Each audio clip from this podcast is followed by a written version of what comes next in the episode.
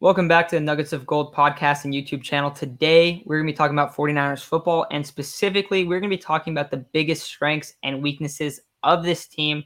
Now, we've only seen one week of football, but you know, we've been examining examining the roster this offseason, have been checking it out. Um, and so I think one of the, for me, the biggest strength that I, I, I thought was going to be the case was in week one. Um, that would be not really the offensive line group, but that seal the edge personnel. So what I'm referring to is I'll I'll lead out with him. Mike McGlinchey, George Kittle, Kyle Juszczyk, and Trent Williams. Really those four core guys. Both, I mean, McGlinchey looked excellent on Sunday. Um, of course, Trent Williams did. He always does. George Kittle looked phenomenal, and of course, Kyle Juszczyk. You, we've seen how big of a chess piece he is. But this ability, the ability from this team to steal the edge and to just open up these holes in the running in the running game where like Eli Mitchell had it so easy on Sunday.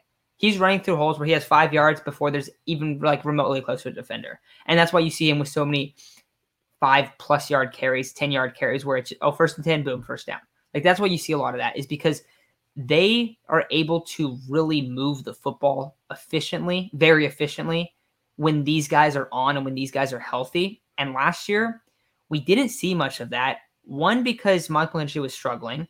Two, because George Kittle was hurt. And three, because the 49ers didn't have Jimmy Garoppolo or a, a suitable quarterback because Nick Mullens and CJ Beathard were, were behind the, the center so often. So you have this this great personnel for for doing this. There's not going to be many teams that have either the front seven or the secondary coming down, like safeties coming down that can take on these guys. You're going to see pancake block after pancake block this season. And I think week one was just a, a great example of that. So, right now, that is my biggest strength. I'm going to go to Aiden real quick for his biggest strength, and then we're going to each do a weakness. But, Aiden, what's your biggest strength on this team? Biggest strength, saw it on Sunday, defensive line. We knew it was going to be a strength. I heard there was some blasphemy going out about Bosa having a bad game. Don't really understand that. The dude had a sack, was not a garbage time sack. Um, made a good fourth fourth down stop, got some pressures, and you can see everything the Lions were doing in terms of blocking revolved like around him. He got chipped. Um, that's obviously like not not ideal for a guy like TJ Hockenson who has to deal with that all the time. Um, and, and lets everybody else be one on one. Um, Dee Ford had like eight, eight pressures. Arik Armstead had had over five. Kentavius Street played really really well. Um, there's some major doubt about Javon Kinlaw and and his knee injury. So really good to see that that interior defensive line play well. Um, and especially with with like Mo Hurst out, if we're like getting solid starter reps out of Kentavius Street, the rest of the NFC you should be a little bit worried. Um, so I'm gonna go defensive line. Obviously, played Jared Goff, so I mean, was not their their their stiffest test, but they were definitely up to it. I was impressed. He was checking down to running backs and and and tight ends the whole game because he didn't have a whole lot of um didn't have a whole lot of time. Um, but yeah, I think I think that's a pretty easy one. Yeah, like that. Uh, I will say it did seem at some there were moments where the interior defensive line was giving up a lot of big chunks in the ground game. And one one of the other biggest strengths that we were talking about before this was the linebacking corps. So you look at that like, all right, we're talking about linebackers, defensive line not quite being there. I felt that Zach Kerr struggled quite a bit. Um, got saw a couple good reps from Kevin Givens.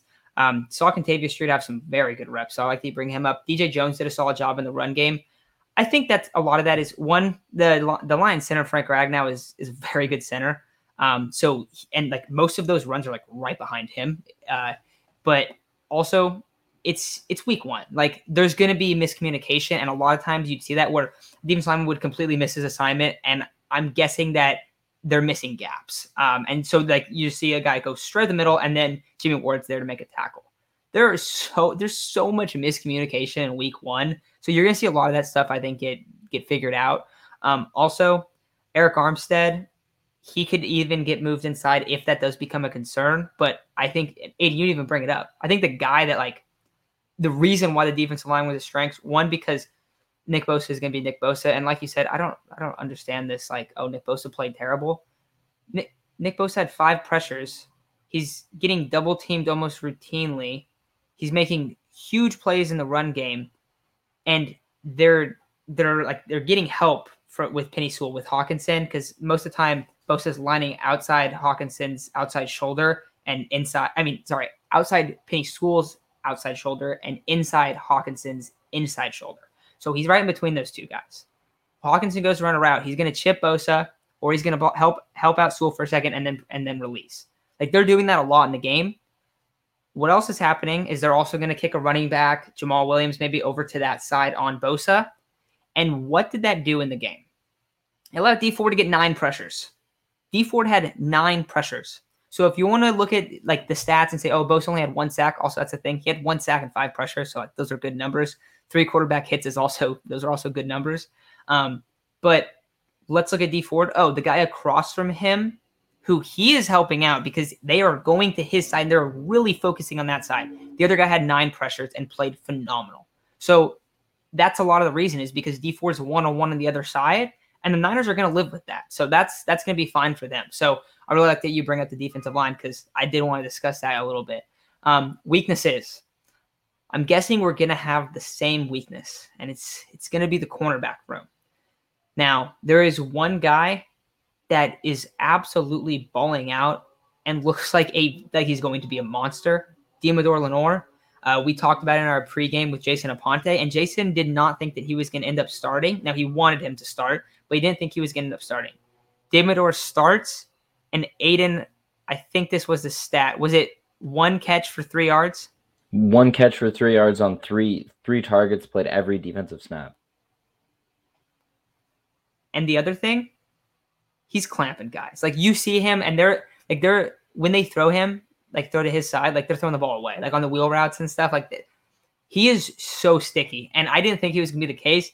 I remember when he got drafted, a whole bunch of 49er fans were completely bagging on. They're like, dude, why did why did John Lynch draft this guy? He can't cover it all.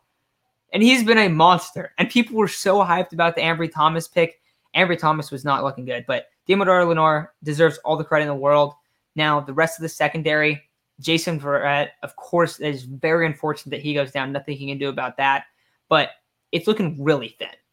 They when they take out the corners, and they put in Dontae Johnson and Ambry Thomas, the Lions scored like immediately. Like just boom. All right, let's score real quick. Let's let's come back. Now there were some other factors in that game. Missed onside, Debo fumble. Like that's gonna hurt you a lot as well. Um, but like it it didn't look good.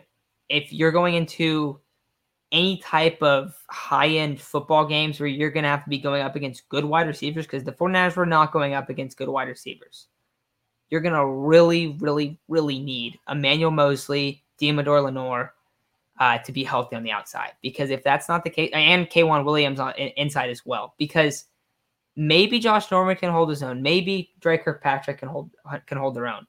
But I can tell you right now, at least at this point, Ambry Thomas cannot hold his own.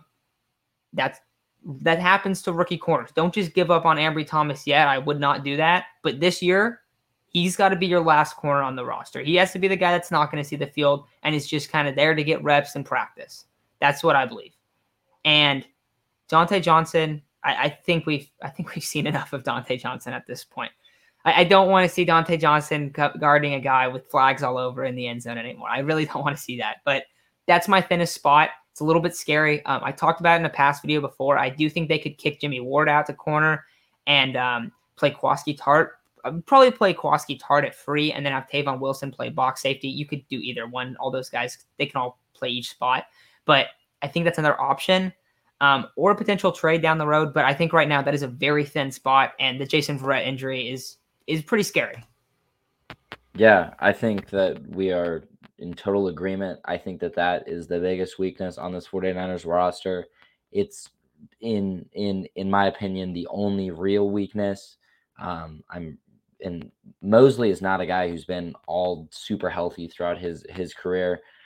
I'm really I mean like he he he just missed this this Lions game, so I'm super worried. I think we need to do everything we possibly can to get as many dudes in, in that building, see who can play. Bring a guy like Sherman in, see if he's still got it, even if you have to play more more zone, which I know that they don't want to do, but do what you got to do. Trade one of those defensive linemen. If you're worried about Kinlaw, I get holding on to the defensive lineman, but you do you, do you need 11? Maybe not. I'm not sure. Um, just I think like trade for. I mean, honestly, I would give up a third or fourth round pick for a guy like Stephon Gilmore, even if we do have to pay him. Um, he's he's her right now, but it's something that I'm worried about, especially in this division, given the Cardinals, Seahawks, um, Rams all have really fast, really good receivers. Uh, but I think that that that the person this puts the most pressure on is probably Jimmy Ward. Um, he's he's the elder statesman back there, and he's going to be asked to do, I think, a lot of different things. He's going to have to play some nickel. He's going to have to go outside sometimes. He'll play some safety, um, just because they don't have enough capable bodies out there. We saw Josh Norman; he was just signed. He's now immediately probably cornerback three. Hopefully, uh, neither of us want to see Dontae Johnson out there, and Ambry Thomas is not ready for for prime time. Maybe you throw him to the Wolves and say, figure it out I'm not a big proponent of that. I played some corner. It's so demoralizing watching somebody routinely beat you. Um, so it's it's a huge, huge question mark. I feel pretty good about depth in most other places. Maybe offensive line depth isn't isn't awesome if if you've got one of those four of um, Alex Mack, Tomlinson, Trent, Trent Williams, or McGlinchey go down. Not feeling awesome about the offensive line depth but I think corner is far and away the biggest weakness. And I think that that they're going to get a test next week against the Eagles. They got some quick receivers who can who can get open. DeVonta Smith looked good, looked good. Reagor looked good. Um, I think it'll be pretty interesting. And the Niners have already struggled with some mobile quarterbacks in the past. Interested to see what DeMeco Ryans does with with Hurts. Um, but I think that you hit it right on the head. One guy I'm absolutely terrified to to see against the Niners secondary is DeVonta Smith. it's gonna be it's gonna be scary um, because that dude that dude just cooks like any any single player that's guarding him. So I'm a little bit worried about that. Um, team to monitor this year for a potential trade deadline acquisition would be the New England Patriots. Not only is this is uh, Stephon Gilmore a free agent after the year, but so is J.C. Jackson as well. So two guys there that are very quality corners that are potentially on the way out and could get moved. So don't know what I really don't know what the cost would be for those guys. And it's hard to tell if the Niners even want to do that. That's why I think a player for player trade is a little bit more likely, like a defensive lineman. Um, but yeah, that's that's where I'm at on these guys. I, I do think the cornerback room is scary. Thank God that Deommodore Lenoir just came in and is absolutely balling out. Because think about it right now, like if he's not doing what he's doing, it's like, dude, what what are we what are you supposed to do at corner? Like, I have no idea because he's like he looks like he could be a one. Now, of course, you do not want your your rookie to be a one, your fifth round rookie to be your number one cornerback, but he's been balling out, so he's gonna have to continue to step up, continue to be this dude. Uh, but it looks like the Niners might have got an absolute stud in, in that pick. So really excited about that. Um, like you said, don't don't give up. I, I've, I've been saying don't give up on Ambry Thomas. But if you just are throwing him out there to get beat every time, like that's that's not going to help him out. I, I don't think that's the way to do it. So I I don't want to see Ambry Thomas on the field this year, or at least at this point. Um, but hope, hopefully they don't have to. Because uh, oh, another guy I do not want to see on the field uh, is Dre Kirkpatrick against Tyler Lockett.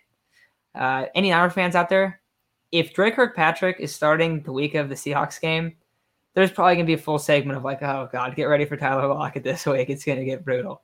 Because last time, last year, uh, when Kirkpatrick was on the Cardinals against Tyler Lockett, Lockett had 300 yards and two touchdowns. so that is so scary. But I, I think that's gonna do it for today's episode. Um, we didn't really do like a full, you know, recap of the game, but I think looking at this game, like you've seen like all right these are the two like stronger spots uh this is the weak the, the clear weak spot of, of this roster but that's gonna do it for today. Um we will be back very soon. I don't know if aiden will be on. I think we're gonna try to find a consistent time to record from here on out but that's gonna do it. Thank you all for listening and we'll be talking very soon to you guys